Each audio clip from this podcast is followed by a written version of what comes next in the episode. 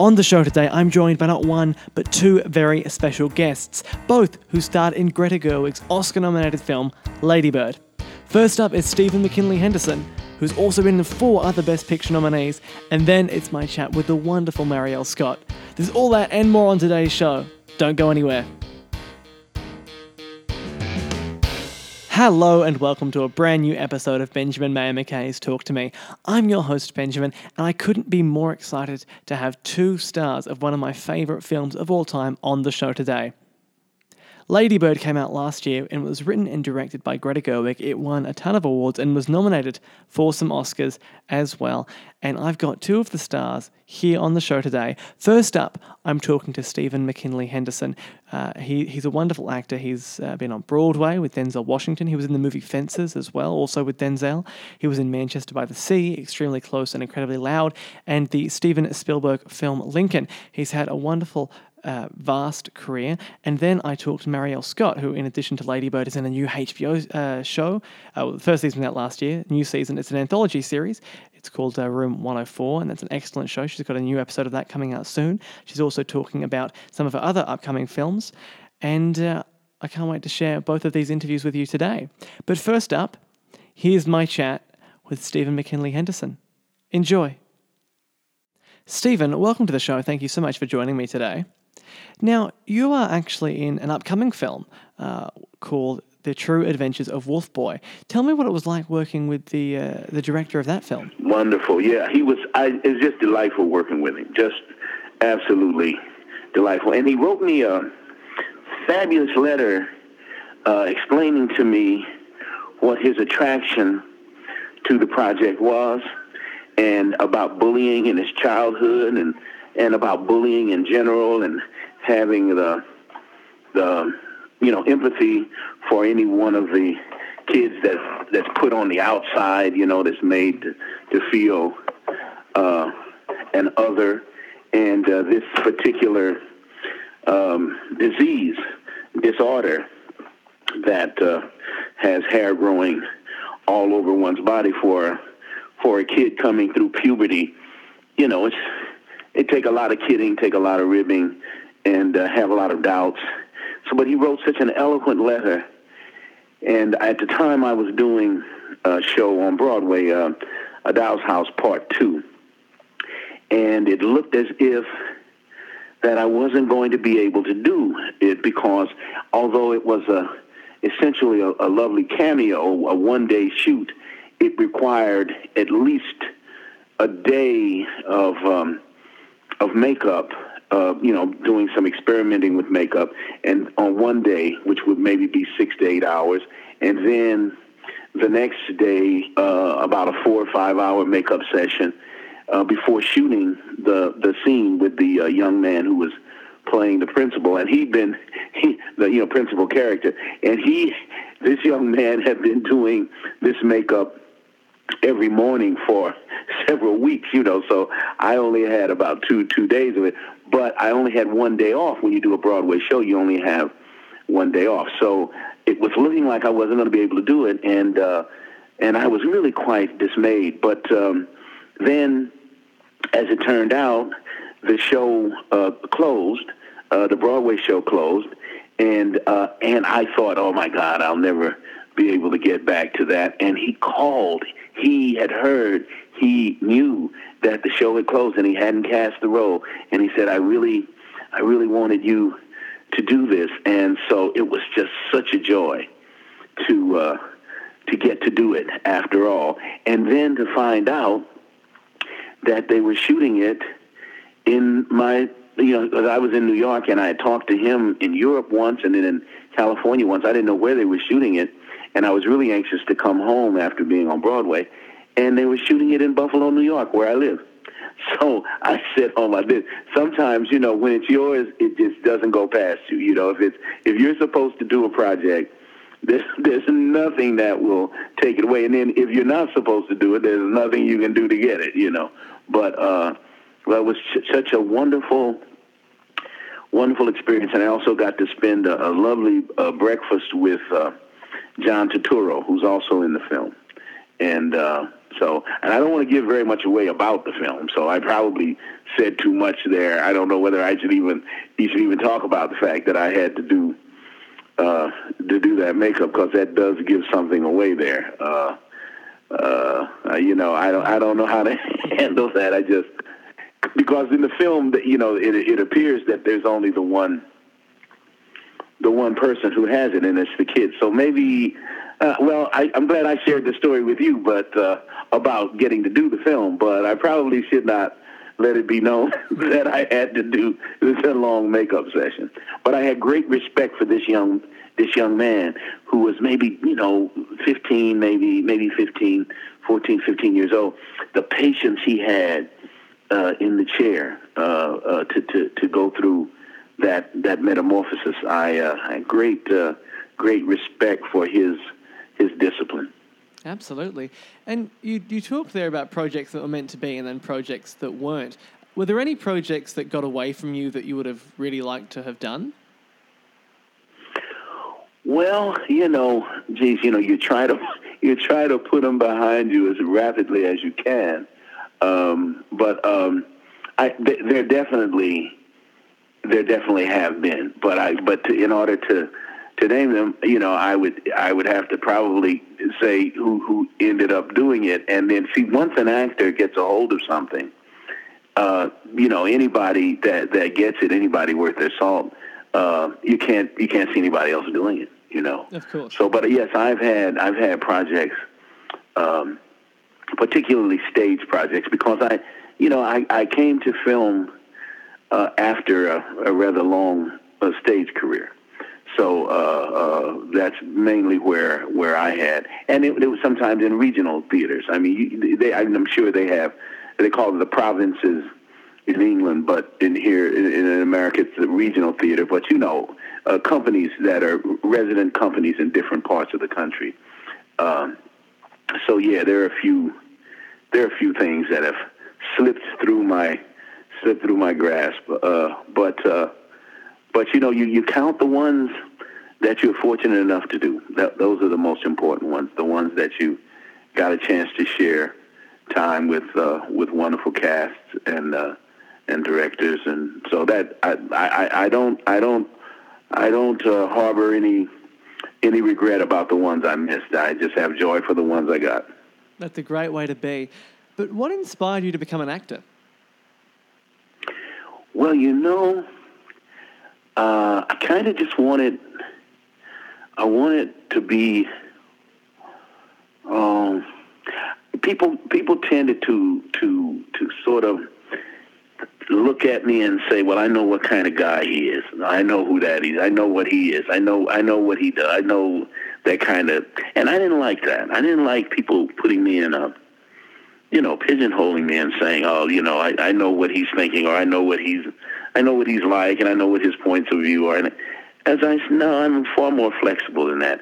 And uh, my brother, who was a very mo- great motivator, he was five years older than me, and he was deaf, and uh, he loved the movies, he loved films, and he would go and see films, and he could, uh, he could read the lips, uh, you know, of the the uh, the big the big screen heads, you know, the heads that were as big as the screen. So he kind of learned to read lips really well from from movies, but um, but there was always a part of the story that, and I didn't know how. He couldn't even imagine how he was receiving the story, but he had little gaps, little little places because a line was spoken off camera or uh, or something, and he, you know, he didn't quite get it. So after we'd go to the movies uh, and we'd go back home, uh, we'd talk, and he'd say, Stevie, uh, what was happening when this or that went down, you know, and because he, and then I then I understood he was seeing a, um, a, a an abstract version of the story because he was missing certain pieces of information. Much he could gather, but so I started acting it out for him. I mean, at first it was just about telling him, but then it became so much fun to kind of you know try to to try to act out the parts you know and say that this when he said this and he, he said you know and when he was doing this because he would remember that what he saw and then I'd say this is what that person was saying off camera and that's how this fits to that. And that was a part of uh, of it, and uh, and then also we um, we uh, we raised money once to get him uh, to go to uh, a school for the deaf because uh, you know he was going to a regular school and and doing very poorly, and uh, we had an aunt in Oklahoma who, when we would go down there in the summer, she would uh, ask him to to sign the Lord's Prayer, the 23rd Psalm, and I would uh, I had to memorize it. I think I was seven and he was 12, and uh, so I memorized the Lord's Prayer and the 23rd Psalm, and he signed it, and she took us around to a few churches and to raise money. And as he began to buy into the fact that he could actually go to a school where people were like him and he wouldn't be made fun of and that, uh, then um, uh, he started signing it with such a beauty and with this this super objective. He started signing it with a goal, you know, because my, my aunt had convinced him that if, if we do this, if we raise this money, we'll have money for you to go and be around uh, kids that are like you, and you won't be getting bad grades. You'll be getting good grades, and people will know that you're really smart and not slow, just because you can't hear always. And he started doing it with such a verve, such a such a passion that I had to match that. But in the beginning, he was doing it simply by the numbers, and I was saying, "Our Father who art in heaven, hallowed be thy name, thy kingdom." You know, I was doing it kind of by rote, mm-hmm. and then I just connected to him, and it became clear that I couldn't just do it that way, and that he had that desire to to go, and I I wanted it for him because I was enjoying school, and I it was when I really grasped the experience that he had been having in school, you know, because we, we didn't grow up in the same uh, household. Uh, we were we were separated, uh, uh but uh, but we always got together. He always came to see about me, uh, and and take me to the movies, or you know. And when we in the summer, my grandfather would take us down to to Oklahoma from Kansas to to know family and that. So because we were apart, uh, my grandfather made sure we had shared experiences. But so it was just he was really the source, either either from doing that, you know, actually speaking lines uh, uh, in front of people and going to the movies and doing them just for him. Um, when I was exposed to poetry, I had some great teachers in my uh, junior high school and high school in Kansas City, Kansas.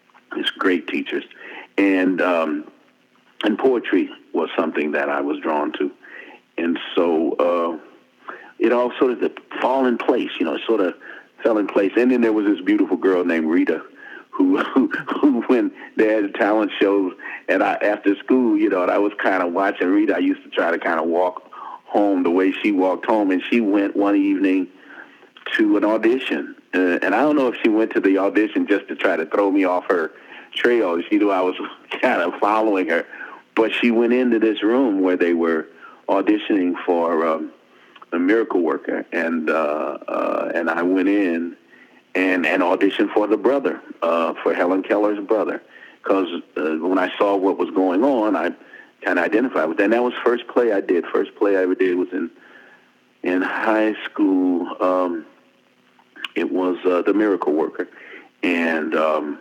and, and that was and once I did a play, that was it. I was I was I was absolutely hooked. I mean, I really I was really hooked from the very first time I did one.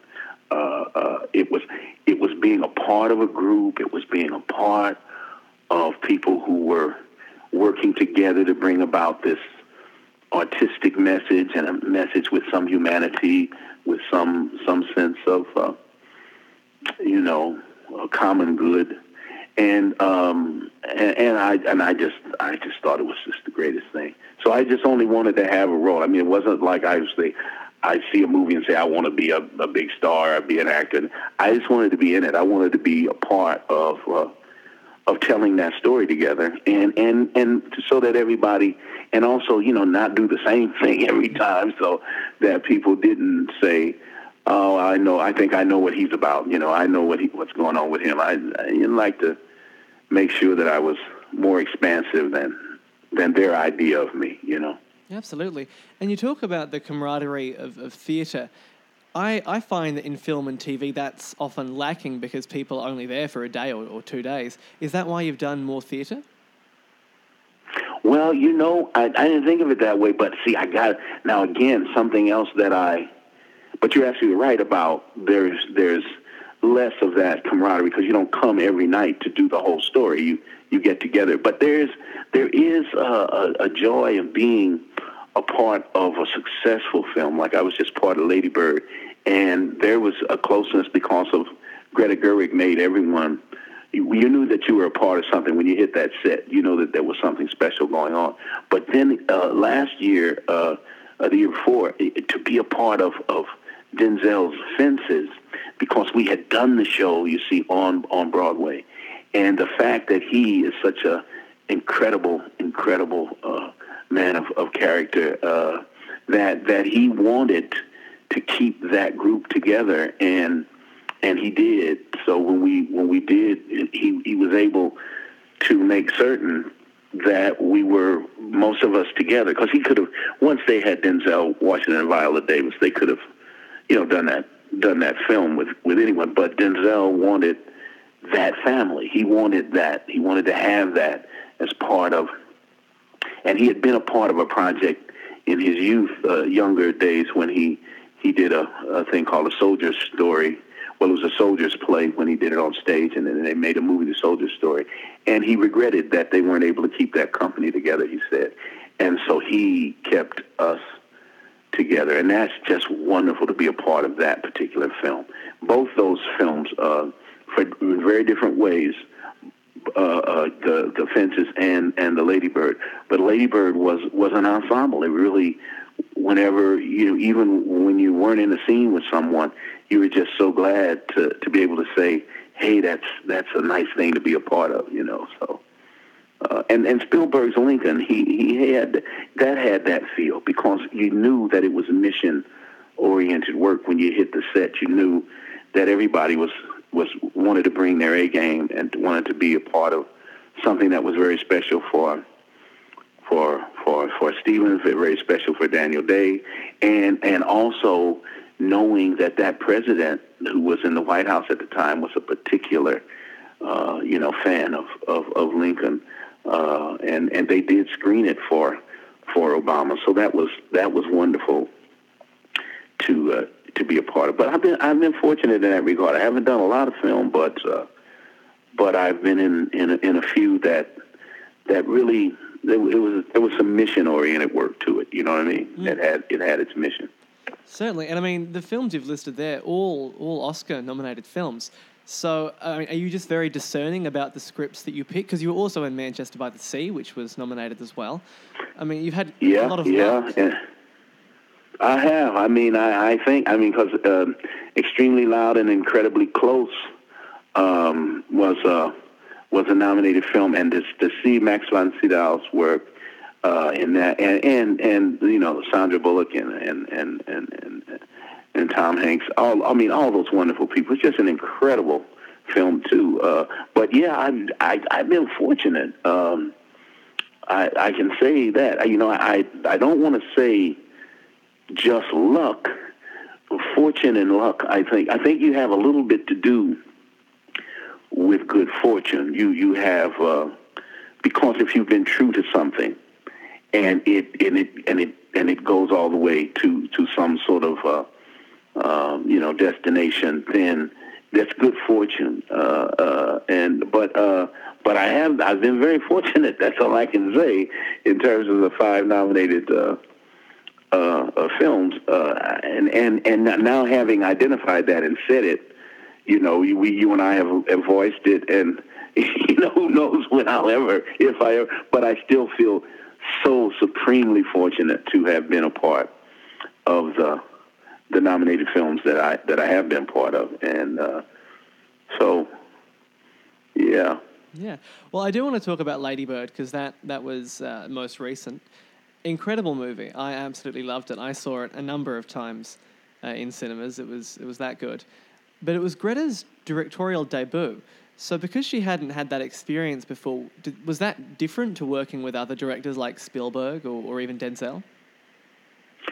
Well, you know, because she she too is such a wonderful actor. Um, uh, it was it, I knew I was in good hands because you didn't think about anything but the, the scene that was before you, and she created. And, and the other thing is, she had a quality very much like. Uh, I, I worked on stage with uh, Philip Seymour Hoffman as a director. He he directed plays. I was in a company he was part of, and the great thing about him, being such a great actor, but how much he enjoyed seeing actors do their work, how much he, he enjoyed other actors' work. And Greta has that. Greta, there's something, there's a joy that you can just pick up from her and you can see it, you can feel it, see it on her face when something is going really well. And she enjoys it, so she has such a relish for the work. And and and and she never comes at it from an uh, oh no, that's not it point of view. It, it it'll be a let's try this, or oh let's go further, or oh I think I know where you're going. You know, there's never um, oh no no no that's not it. That, that that's not a part of it. The, the creative process is um, is is her joining in. You know, she's joining it. So. Um, uh, it, it, wasn't like it was a first directing job. It wasn't at all like that. Uh, nobody was. I'm not at all aware of that.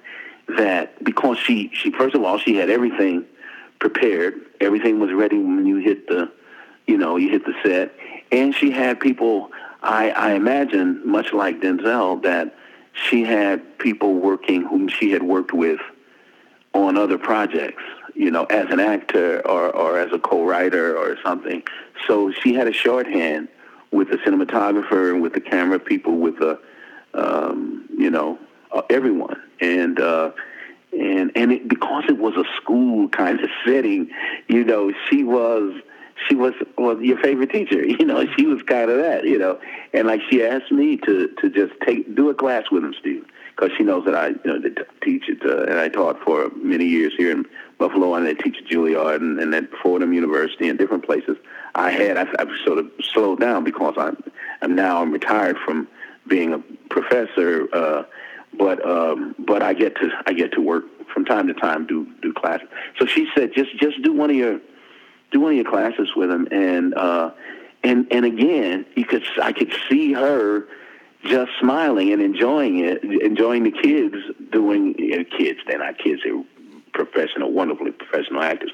But they were playing children. They were playing, you know, uh, adolescents so well that I had the sense that they were that they were young people. But many of them were, you know, they they appeared young. But I mean, my God, uh, Saoirse is just one of the most brilliant actors, you know, in the world, and um, all of them, and and Beanie uh, her friend that my favorite so, so, many wonderful things in that movie but the two of them going to the prom together that's just one of the greatest and uh, and then you know I had the one brief scene with Laurie Metcalf but uh, I cherish it because uh, again Greta just made sure that it was a very small space a very small room and that we were you know able to spend time together before just chatting, just just just talking about uh, some mutual friends we knew in Chicago and being in London at the same time once and not knowing each other, but knowing that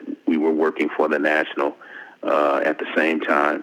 And uh, so there were little little stories, but to to have that to have that that one uh, that one scene with her was just such a such a joy. And and and Greta really set that up to be such an uh, full of empathy.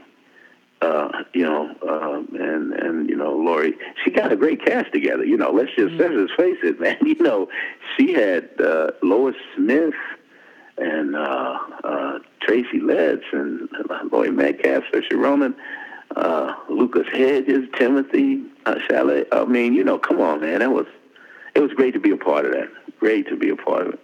It certainly sounds like it. And a lot of that cast has worked on stage at some point. Do you think that theatre actors are often more disciplined because of the rehearsal process and because of how much time you typically spend preparing for theatre, whereas film can be a little bit more hasty? Well, you know, I think perhaps Uh, but there's there's some really fine, fine uh, actors in cinema that have have primarily had cinema work, but but but it's it's the it's the generosity of spirit. A person can, I think, the theater gives it to you. That the theater really does make you realize that you serve the story. That it's not about your career. That that that you have to let that go at some moment. You have to just you know, let go. What what can this do for me? And and and be really tied into how I can best uh, support and reveal and uh, the story. You know, um, and so so I think that theater, but they're they're they're they're ungenerous theater actors too. I hate mm-hmm. to say it, but you know what I mean. Mm-hmm. There's some people. It, it it has more to do with the with the the, the level of character of the person, but but I, I think the theater demands when you have to go out there every night and you're doing it with the other people. You know, you you, you develop a generosity or at least a sharing because there are days that you're not you're not quite on, and you rely so much on the inspired person that night. If you can tie into the person who's doing doing the work from an inspired place tonight, you can come out of your doldrums or you can you know you can join join the fun. And um, so I, I don't. Yeah, it might be. It's, it's discipline to a certain extent. It certainly is discipline because um, stage actors tend to to say the lines that were given. you know, uh, but then there's some directors that want you to use those lines as simply a, um, a springboard.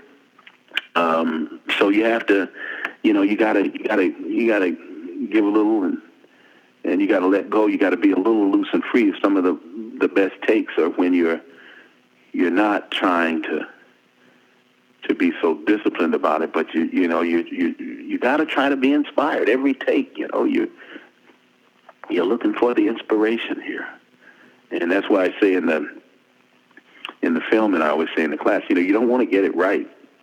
You want to get it true.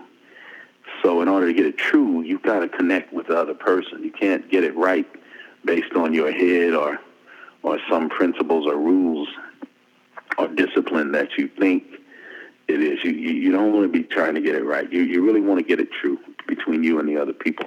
And and so uh, I do I do think that those rivers run into the same lake. You know what I mean? Mm-hmm. Absolutely. And you've done theatre both in the UK and the US. Do audiences respond to similar things in the same way, or is it a very different uh, response?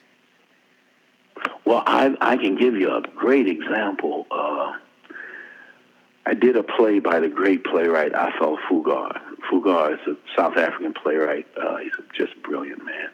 And uh, we did a play, the play called The Island. And The Island is about two political prisoners on South uh, on uh, Robben Island uh, uh, back during the you know the apartheid period, and um, and we did the show in the United States, and then we were asked to come to the Dublin Theatre Festival.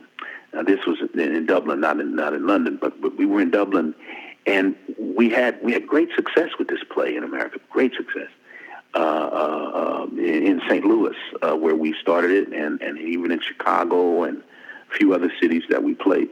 But in Dublin, we got uh, responses that were quite quite something, and the reason is because what Fugard, the conceit of the play is that these two prisoners are going to be in a talent show, and they're going to put on the play of Antigone. And one plays Creon, and the other guy has to play Antigone, and they of course have a big argument about who's going to be cast as the the girl in this, uh, and who's going to be the king. And, Fugard just minds it. You know, he's just a brilliant writer, and he minds it for all the political implications of the great uh, political play that Antigone is.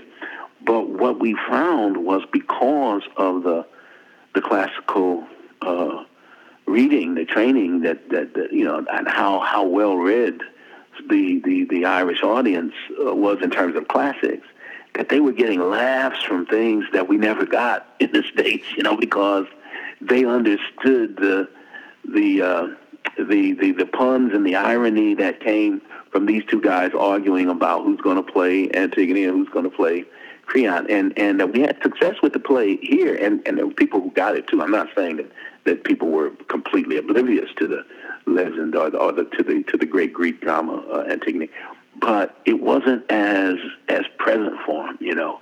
And uh, and then uh, when we, I did August Wilson's Jitney in, at the National, we we, uh, we had a company. We've been doing the show for from 1996 to 2002 we did this play, and we came to to uh, to the National in 2001.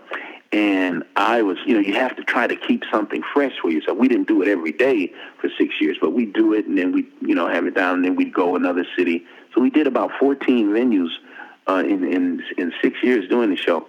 But we got to to to to London, and they prepared us for it. They said, you know, we know you you guys have been very successful with this, and you've had some uh, standing ovations and so on and so forth. And said, we, we just want you to know that the British audience really appreciates the work, but they rarely rise. They, you know, they just don't rise that often. So, you know, you might get it once or twice, but I understand that you guys are quite, you know, uh, used to that.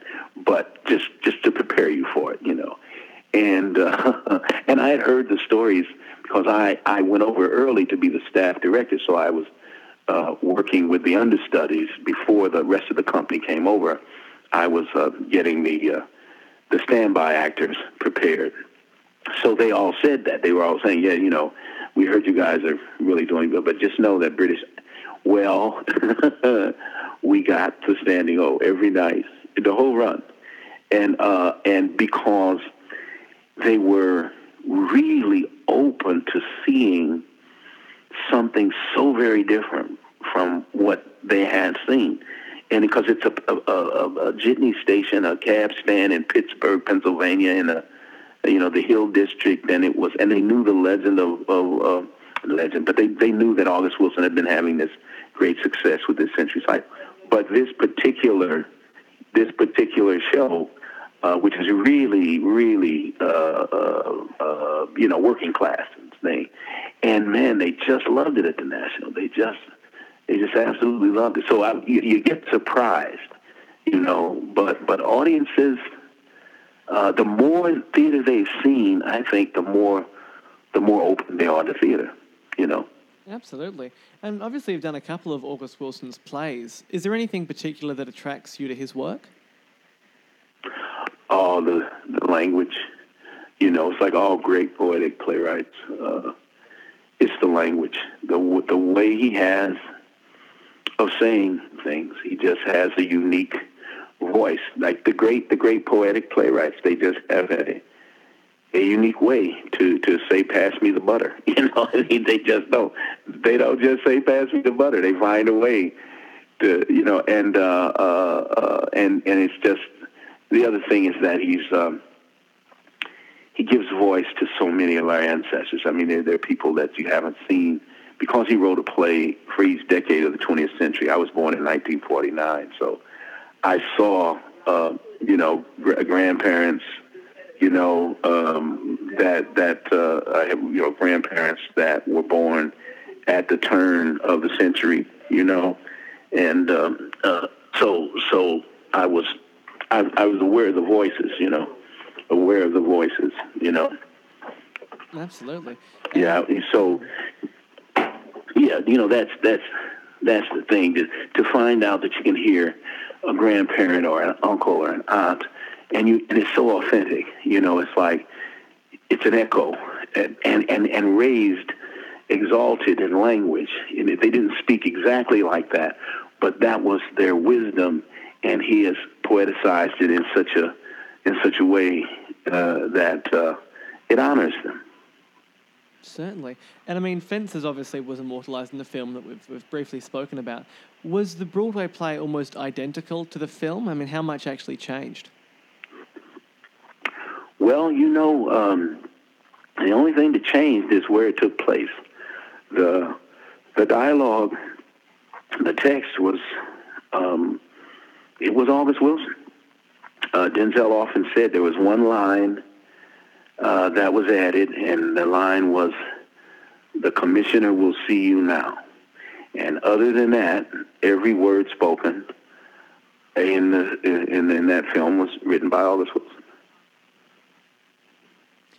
So when the when the I suppose the preparation process for the film was there anything that you had to relearn because you'd just done it on Broadway and I mean it's a very emotional show. No, but see, but that's the thing. You see, we had not just done it. We did it in 2010, and we filmed it in 2016. Ah, was it hard? So, but what back? we did do, yeah, what? No, even so, because it does go in deep. When you do a show every night, it goes in deep. But Denzel is just so wise. We went and when, when he found the house in the yard that we were going to live, that was going to be the house, and he found the the place that was going to be where we worked and the streets we were. Um, we went inside this house and and and got the audience out of it. Because see, when you're on the stage, you've got to reach that back row. You know, you've got to you you got to be seen and heard uh, uh, to the back row. You don't want to cheat anyone, and so there's a technique that you use. That's a stage technique that uh, George Bernard Shaw used to say. You raise it to the optics of the space. If you're in a, a smaller theater, you raise the you raise your performance to the optics of that space, your voice and your gesture to the optics of the room. In a larger room, you have to raise the optics of that, you know, uh, to the optics of that room. But uh, when you do the film, it's really you and the other actor's eyes. It's you and and uh, and that other person right there in the room. And so, what Denzel Wisely did was put us in those rooms. Uh, so we rehearsed um, for a period of time before we ever shot. Um, we got the text back by finding it in in the space and in the yard and in you know that we were actually in rather than have that memory of of the audience uh, uh, and and serving serving the audience, which we we were able to do. Uh, this is a show did win uh, best revival, you know, Tony uh, and cause uh, and and Denzel and Viola were honored, but it it it, it does it has to be modulated to the to the actual room. Of course, and because it's so emotionally intense, I mean, especially when you were doing it on Broadway, was it difficult to remove yourself from that high level intensity after every show? Well, you know, um, I you know I think if you asked Denzel and Viola, it, it was for me it was more depth than uh, than the, the the intensity because the two of them have to go to a really intense place, and and I had to go to a really um, um, um, you know um, say heartbreaking place. It, it, it, it broke my heart to to uh, to know that I had to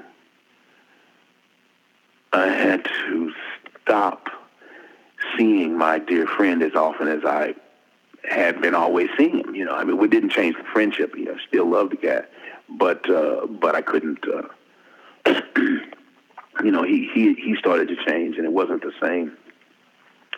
So, but but because after you do it a while, and because the the rehearsal camaraderie, the room after the text, uh, you just had such respect for the people uh, it wasn't as difficult for me in that show as as in other shows.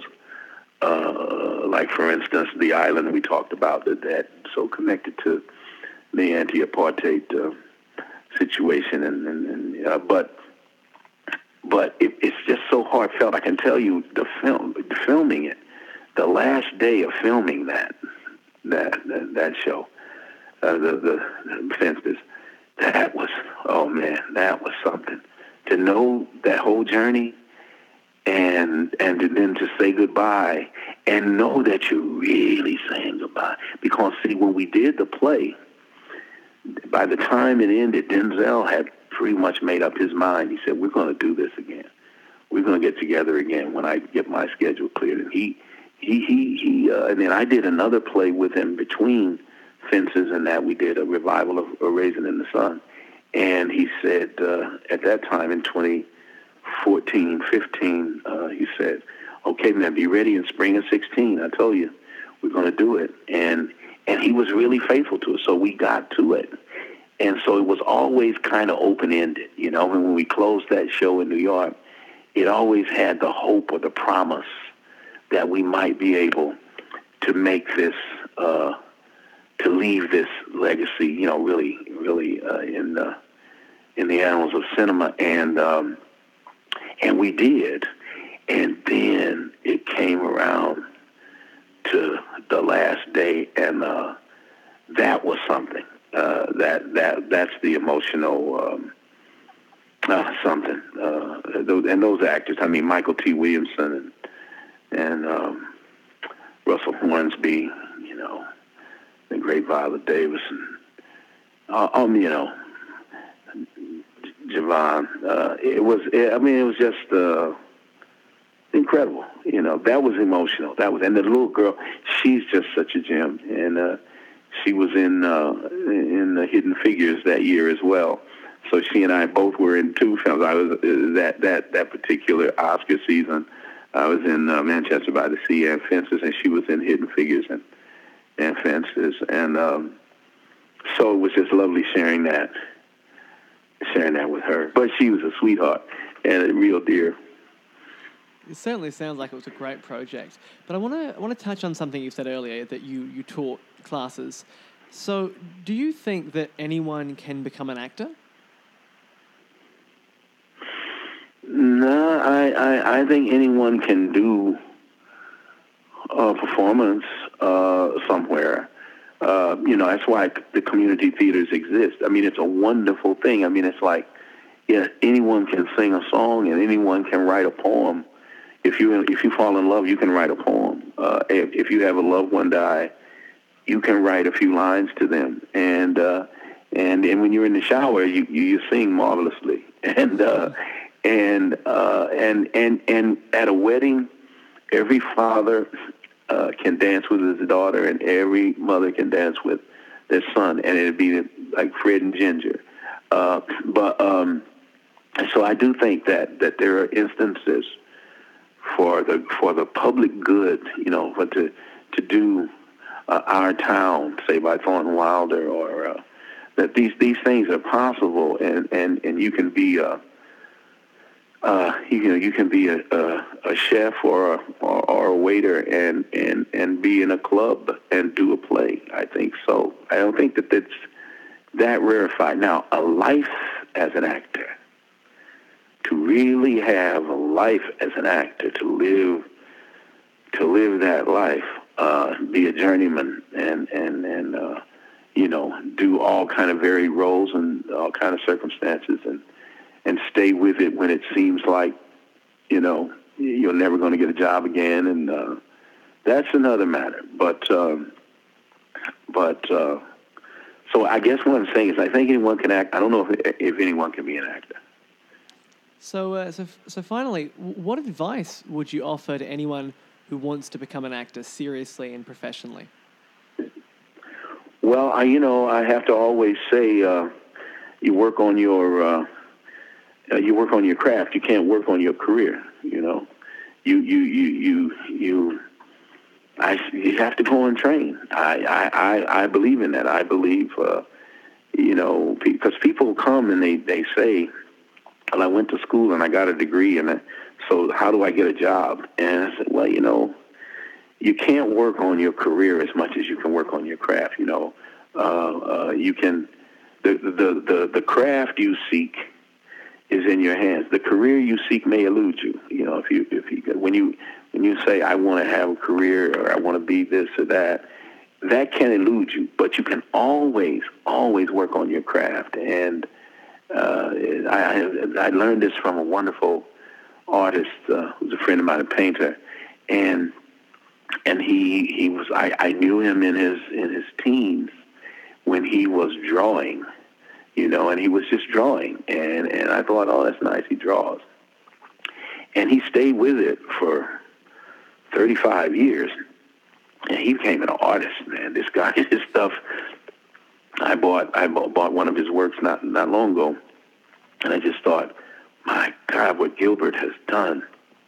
The the various techniques, the things he's used, the, the, the materials he's been involved in the different ways that he's grown and you know and he did it for himself. He didn't do it to sell anything. It came one day. He just had so many works in his house. That he said, "I don't know what I'm gonna do with all this stuff." And someone said, "Well, why don't you try selling it, man?" You know, because he always worked at another job, but he painted because he had to. His soul, he had to paint, and and so uh, uh, and and most of the you know actors that I know uh, who who survive over decades, uh, they know that every two or three years, or maybe sometimes every five years, you're going to do one of those roles. You're going to be a part of something that's going to keep you in it for another 10 years. you know, you say, you may get discouraged and everything, but then you got that experience that you say, oh, wow. Because sometimes you got to go to work. Uh, and you gotta you gotta pay the bills, and so you you can you you know you do certain projects that don't necessarily you know make your soul uh, uh, take flight, but but you still enjoy it because it's a craft, the craft of acting. But when you get with a great ensemble, and all of them have craft, all the actors have craft, then it's an art form. Then it reaches a level of art to me.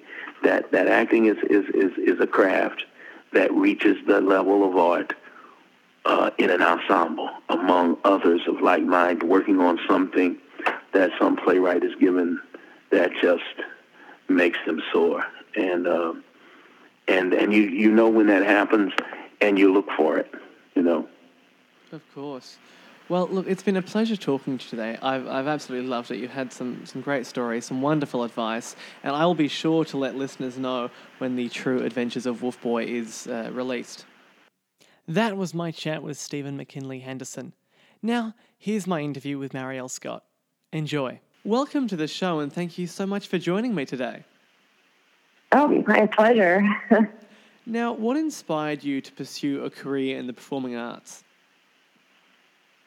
You know, that's hard. I started acting when I was six. I did a school play, and it was The Fox and the Quail, and I played the fox. And I remember just like running around the stage and being on my hands and my feet, and just um, just feeling this kind of like energy or telling the story. And I really fell in love, and then uh, just I didn't stop doing it. I just went from youth theater and then went to um, LA County High School for the arts downtown and I studied acting and then UCLA to study acting. And so it was just a very natural progression for me. I just kind of like followed it.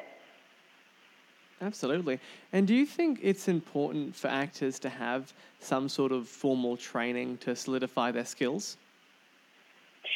You know, that's hard because not everybody has the opportunity to um, acquire formal training. But I will say for me, it was um, crucial. I, I learned so much that, you know, because it's easy when you graduate and when you're a working actor to get wrapped up in the business side and kind of lose sight of the art um, side of it. So I think that having that background and that root will always bring you back to the story. So I think if you have the opportunity, um, I had the opportunity to study Shakespeare in London and study with the Royal Shakespeare Company, and that was a life changing experience. So, if, if anything else, it, it just gives you life experience, which is, you know, invaluable. Of course. And when you study Shakespeare with the RSC, is that an intimidating process because I mean they were some of the you know they've performed some of the finest adaptations of Shakespeare's works ever. Oh, oh my God! It was I was just paralyzed. I remember we saw a um, we saw Titus Andronicus, which is Shakespeare's one of his earlier works, and he's just like this angsty teen, and and they did it in a very Tarantino esque style with like the long white dinner table and like the big bloodbath everywhere and the the music and I just like it was like magic. And then we would study with them and I just would sit in the back wide eyed and it was yeah it was incredibly intimidating but um but so inspiring so inspiring. And why do you think Shakespeare still resonates with audiences today? I think I think because it's honest And I think that each character is in pursuit of their truth. And, you know, they, they just want to get the girl or they just want to be someone else or they, they want to fit in and it, it, it, it touches on the deep the deep, maybe even shameful parts of ourselves, like, you know, the, the revenge side or these that, that we want to act on, but we never do because we're hopefully good people. but, it, you know, but we see ourselves, wow, I would love to do that one day. But, you know, let's not be psychopaths. Just, just for now, let's not, not be psychopaths at the moment. We'll let, you know, the politicians do that. Today. Today, let's not be crazy maybe a little. so, what do you think is the most valuable thing you were ever taught? As an actor, as an or actor. as a human being. Well, I mean, you can. As an you actor. got both. oh God, as an actor, one of the most valuable things to listen, to listen, and to know that it's not about you. I think that any scene is about the other person. And if you're there for the other person and you're really listening as a human. And I think that even translates to real life. Like, you know, it's so awesome when somebody just is able to listen and be fully present.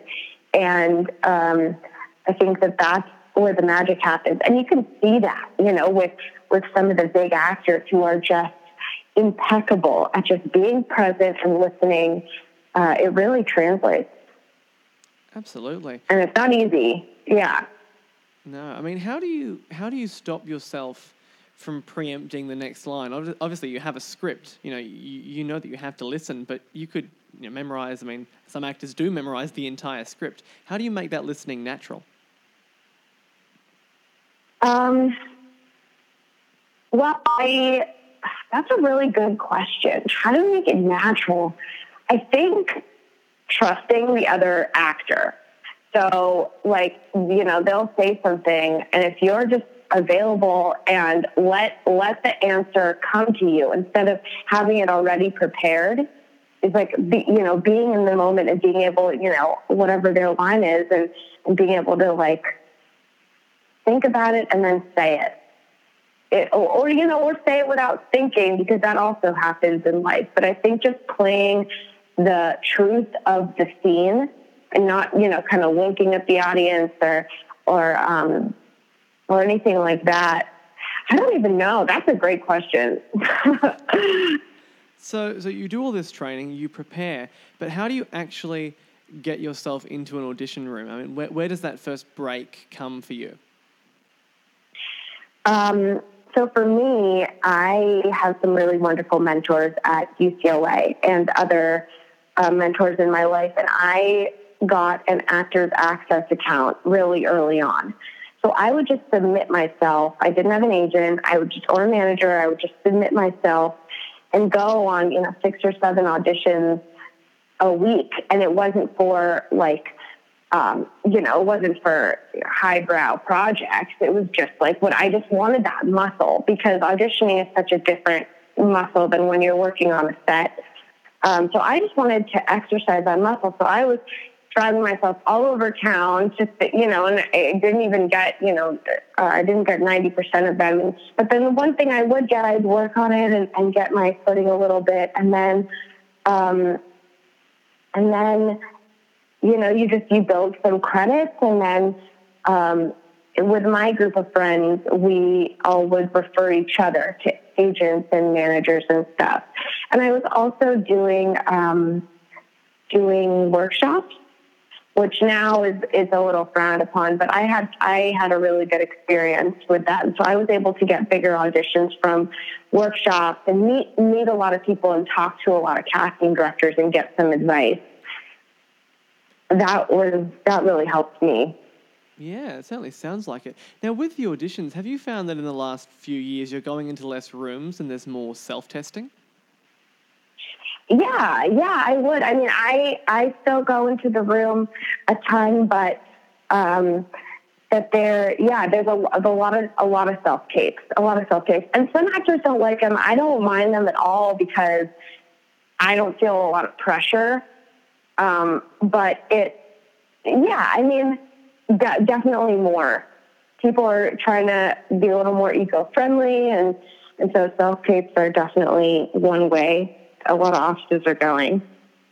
And how do you stop yourself overthinking the audition then? Because in theory, you can record it, you know, a hundred times if you really want. Yeah. Oh, yeah. I, I, it's, I mean, that's like nearly impossible to be completely honest. Like you will overthink it, but I give myself a time limit. So if I'm doing it with a friend or whatever, or with a coach or something, I'll like give myself, okay, okay, we have like 15 minutes to get this scene down and that's it. And I won't do it again after a certain amount of time because if you allow yourself one more time, or or my face did something really weird right there, you know, then then it just becomes impossible to make anything um, worthy. So it's you know, my my manager always says the actors give themselves way too much time. So I set a little a little timer, and it works. That's a good idea. I'm, I'm going to keep that one in mind next time. next time I do a yeah. test. yeah. Oh, yeah. Now, you get on to your first day on a professional set. You've got all this training behind you. You know your craft, but does it actually, does the training actually prepare you for the, the chaos and insanity of a working film or TV set?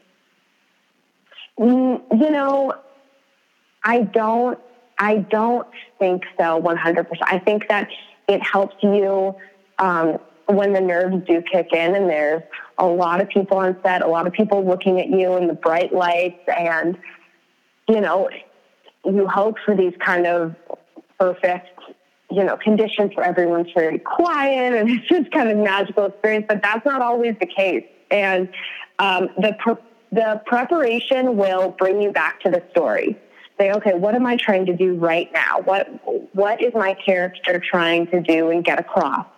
Um, and that that is what helps. But I think that with acting, it's, it's one of those things where you just have to do it. You have to do it, and it's a muscle. And the more comfortable you get on set, then it becomes easier to kind of eliminate those distractions. And I think even, I think Jim Carrey said, like they should throw tennis balls at you in acting school just to get you while you do your scene, just to get you prepared for what a set is like because it's pretty chaotic. Um, but yeah, I hope that answers your question. Yeah. um, you talked uh, a, bit, a bit about nerves then. I mean, do you still feel nerves when you start a project now? Oh, 100%. I could even be halfway through a project, you know, because the first day of school jitters, I just, I feel like a little kid always. Like I'm just like a bunny rabbit bouncing around and I have to really try to keep my cool. Uh, but even halfway through, yeah, I mean, because I love it so much and it's so exciting every time we get to do what we do. So even halfway through, I have, you know, but I learned I go on long walks um, or I'll take a break if I'm on a lot. I'll take a break, you know, during lunch, and then I'll, I'll walk around a little bit and, and able to take some deep breaths and and bring myself back to the moment because it's very exciting. But I also think like you have to accept those nerves. It's going to happen. So you just say, all right, I'm nervous today, and that's okay. I'm still going to show up to work, and I'm going to do my thing, and hopefully it's good. you know, he's like, well, I hope so. So, it, you know, resisting it only makes it worse. Very true. And what about with theatre? Because obviously there's nerves for the first, you know, few shows. Do you ever find that you relax into sort of just the, the ebb and flow of doing a theatre production? Um, with live theatre? Yeah, with live theatre. Yeah, yeah. I haven't done a, a lot of theater in the last couple of years um, because of the TV and film stuff, but I feel very at home in the theater, and and the opening night jitters are very real. But um, but I feel yeah, I feel a lot of ease around it because there's the the rehearsal process really gives you that solid comfort. And uh, although like it is live theater and anything could happen, and that's kind of the the magic of it. Um, in terms of trusting the the other actors and director, it's, it's I I feel more comfortable, but each person is completely different. Of course. And do you find you prefer film, television, or theatre? Yeah, I I prefer I prefer TV and film. Um, I really love independent working with independent artists and on indie films and independent TV shows.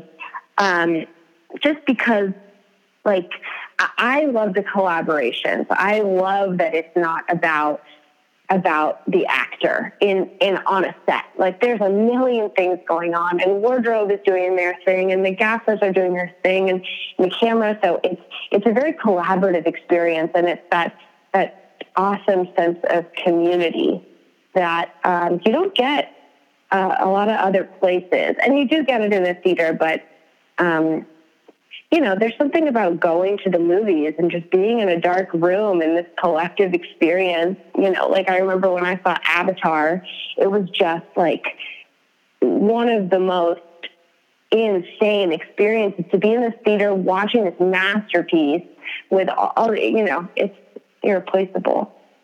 So, what movie would you say changed your life? Changed my life. Um, I guess I have a few.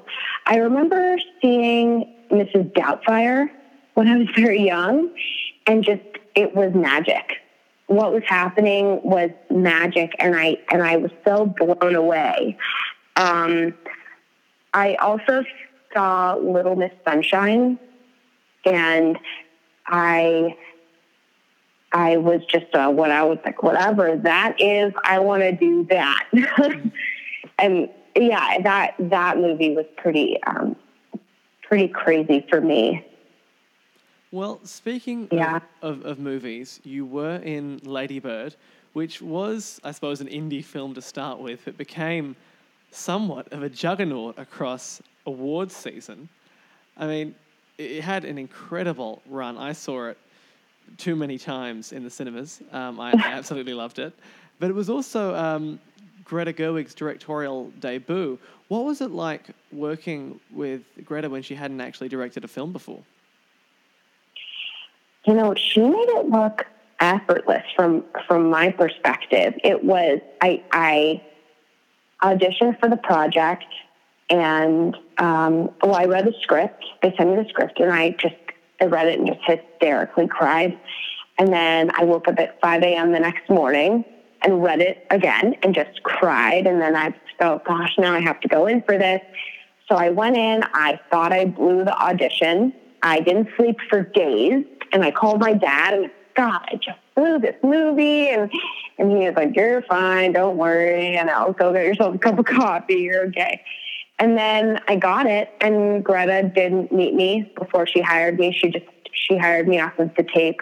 And and from that moment she was just so confident and had such conviction and she knew exactly what she wanted but she still let us um, play and you know she kept her set very light so she would play music in between setups and you know we had a scene for christmas morning where we are all on the floor she got down on the floor with us and was talking and just just really made sure that the actors felt comfortable, that we felt comfortable.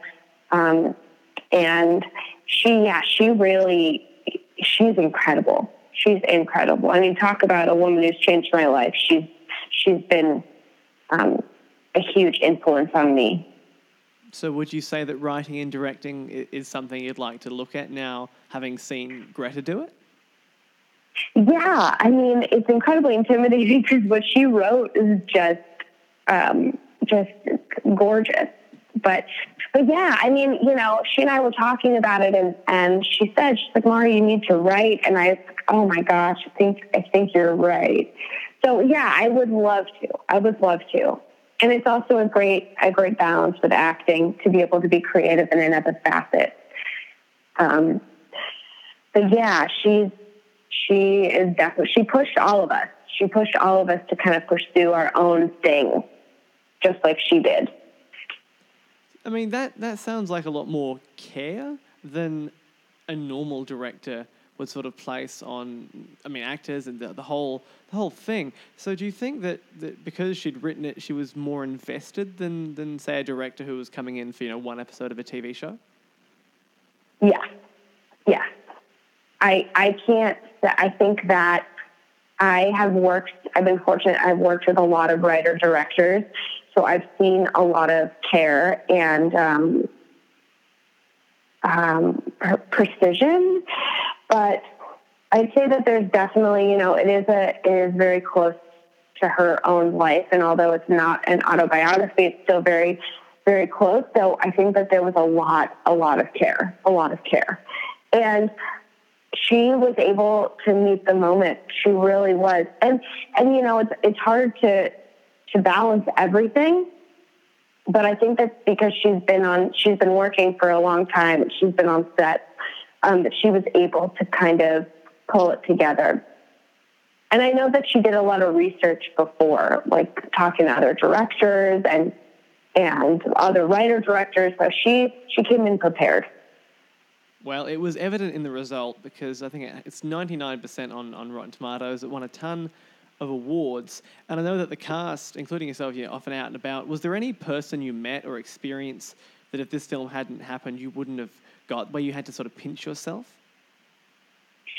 Yeah, actually, um, I got to, we were nominated for a SAG award for um, Best Ensemble Cast in a Motion Picture, and I got to take my dad to the SAG Awards, and and uh, Steve Carell, who is just one of my favorite guys ever, he walked by me and I looked at my dad and I was like, "Oh my God, that's Steve Carell!" And I and he was like, "Go talk to him." So I was like, "Oh my God!" So I went up and talked to him and I told him about Little Miss Sunshine and I said it was like this movie changed my life and and and he was like, "Well, it's it's the same thing as Lady Bird."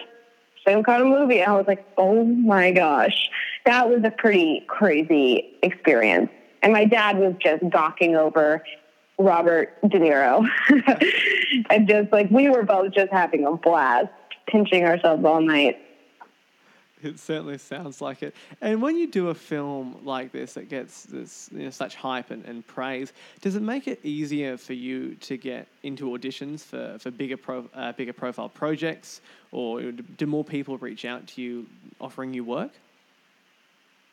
Yeah, I think um, I yes, definitely yes, definitely it's opened some awesome doors for me. Um, and I think that if anything, it's it's really inspired me to work that much harder and um, to create my own work. And um, you know, with a movie like Lady Bird, it does it does open those doors for everybody in the cast.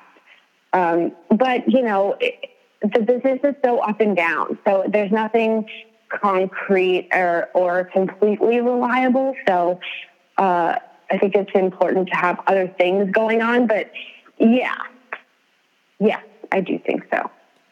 And when you've been working professionally in the industry for, for such a you know for, for a while now, is there anything about the process that ever shocks you anymore? Is there anything that you go, wow, I, I didn't expect that? Hmm, that's a great question. Um, I don't know. I don't. I don't think anything has shocked me too much. Um, yeah, I don't. I don't think so right now. Um, I have to think about that one. Can I get back to you? Sure, sure. Okay. Um, now, you, you recently shot an episode of uh, HBO's Room 104, and I know you can't say a lot about it, but I figured we would mention it. So, what, I mean, if anything, can you tell us about it? Um, yeah, it was in- incredibly exciting. Um, I've been obsessed with the Duplass brothers. I like want them to adopt me so bad. They're just like the coolest, coolest dudes. Um, and so anything they create, it was pretty wild. It's a pretty wild uh, episode. The series is really awesome because um, it's an anthology, so each episode is completely different. Um, and it's about the uh, the motel room and each person that stays in the motel room. And our episode's pretty pretty wild. So if you like kind of cr- crazy TV, this this one's for you.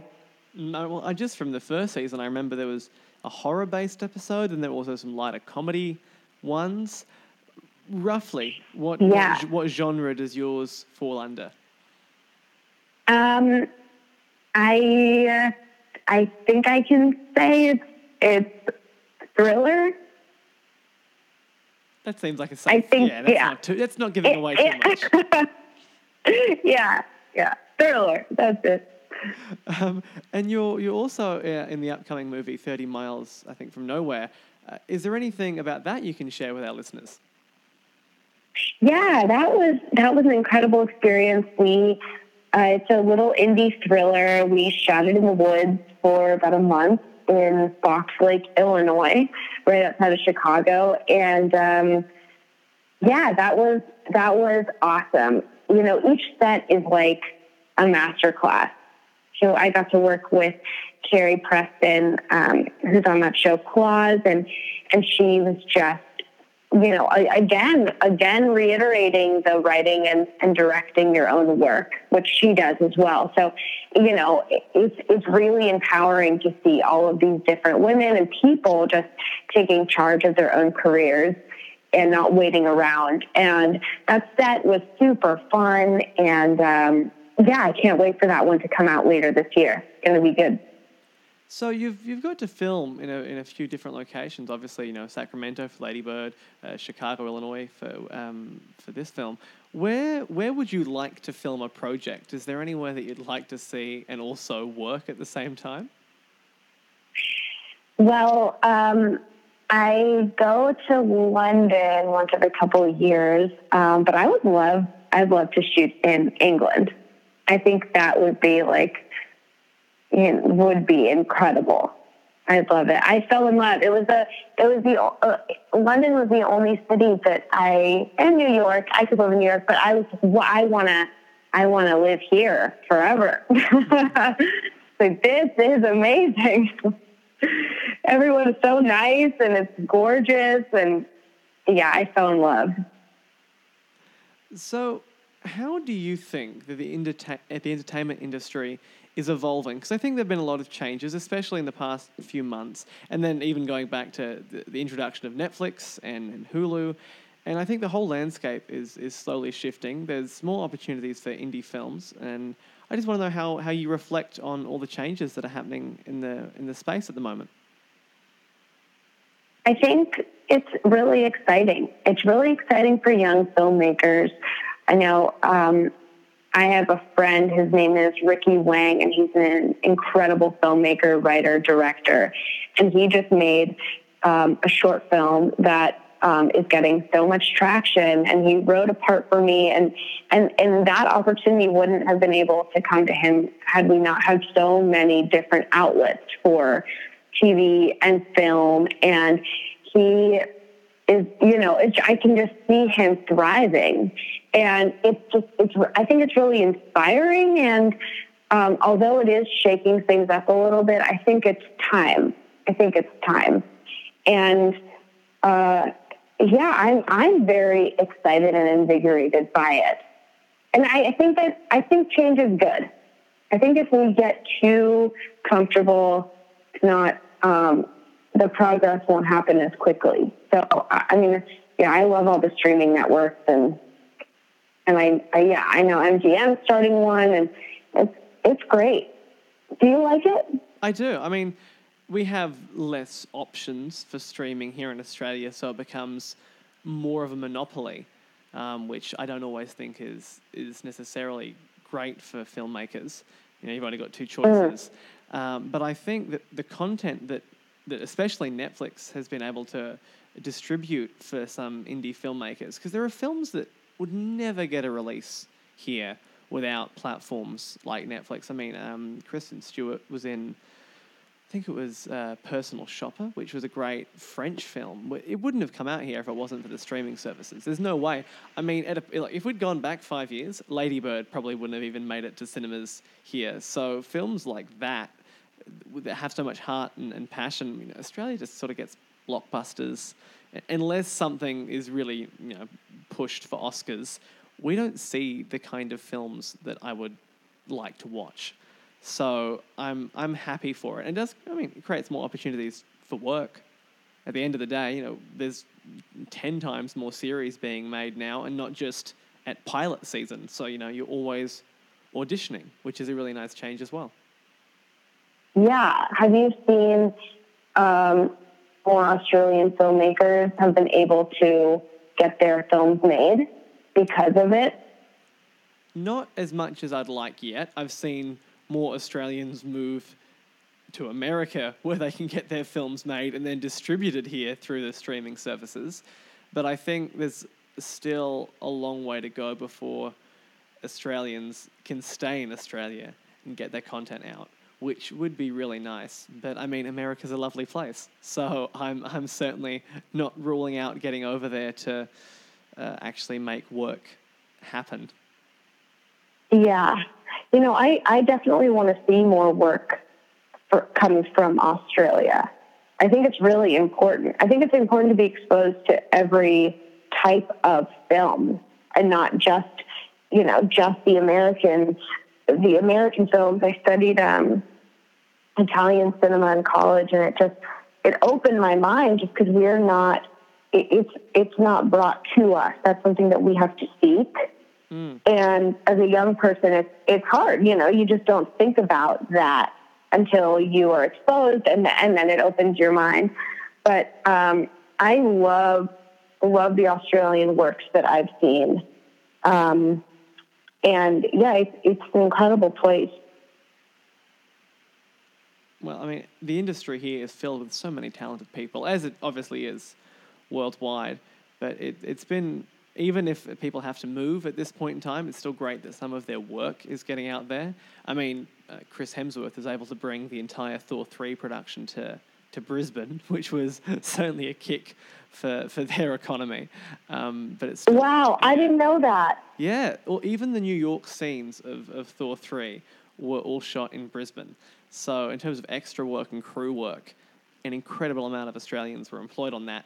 But the filmmakers and the actual production company behind it was still, you know, it was, it was still an American film.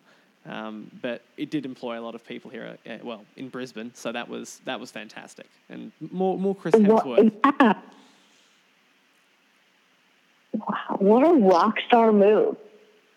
It was impressive. I don't, I don't think I don't think Marvel was in a position to turn him down, which is really interesting because I don't think it's often Disney has to say yes to people anymore. Right, right. Yeah, they don't really have to do anything. Yeah, but the fact is, like, he lobbied for that, and he got it. He was able to employ so many people from his home. Like, that's that's the dream. That's so cool and he's handsome. yeah. Give us a chance here. Jeez. Um, but actually, being from LA, uh, as I think you, you are, is it is it different, sort of trying to enter the the film industry or the TV industry there because you've grown up around it? Yeah, I think you know, I my parents are not in the industry. My mom is a lawyer. My dad works in food service, so um, I didn't grow up with it, you know, and I talk to people and they're like, oh, wow, you must have, you know, like had this friend or that friend growing up. And I was like, I really didn't. I didn't. And even my friends now, um, you know, are jazz musicians or opera singers, ballerinas. So, mm, you know, I don't have a ton um, of like, my, you know, my, my group growing up. I mean, um, so no, it, it helped me in terms of I, I understood the landscape of the city, and that I I uh, didn't have to move here and learn it, and and that you know sometimes takes a long time to get comfortable driving and just feeling at home. And I also have the I have my family that lives in LA, and that's pretty incredible. So um, that would that's definitely um, a benefit. But in terms of like connections or access, I I I felt very new starting it out of college. I was like, well, this is let's do it. so yeah, I'd say. I, I love the fact that there was that whole industry there, but it still felt new to explore to you, even after you've lived there your whole life. Because I feel like there's no real aspect of Australia. Like once you've lived somewhere in Australia, you've seen sort of everything that that city has to offer, which I think is one of the major differences between some American cities and, and here. Hmm. I'm dying to explore Australia. I'm dying to. Yeah, it, it was.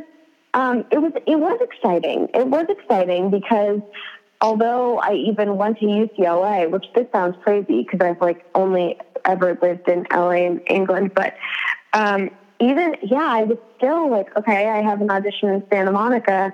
You know, I've never been here before, and and LA is great because it's it's constantly um, revealing itself, and there's always like little pockets and always little restaurants and little uh, jazz bars that you didn't know about or um, things happening. So it, it is. It's like it's kind of like an onion.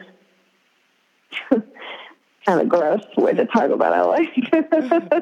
it's not like an idea. It's like a beautiful rose. so for someone visiting LA, where where would you send them? Where would be the first place that you tell them to go? Uh, the beach honestly, there's no better place than than Santa Monica, Venice, Malibu. It's just so breathtaking. You know, as as much as I like to, I would never want to live in Malibu. Of course, I'd want to live there one day. It's been so gorgeous. So I know there's a little seafood shack. I think it's called Malibu Seafood. It's on PCH, and there's outdoor picnic tables. Um, I'd say go there.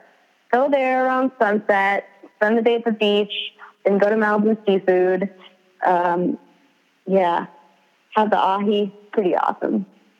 I'm just gonna write that down for next time I'm in LA. um, oh yeah. Yeah. Uh, I I found myself walking, I think around 20 k's a day because I don't, I don't drive, um, which which makes LA a little bit a little bit more challenging.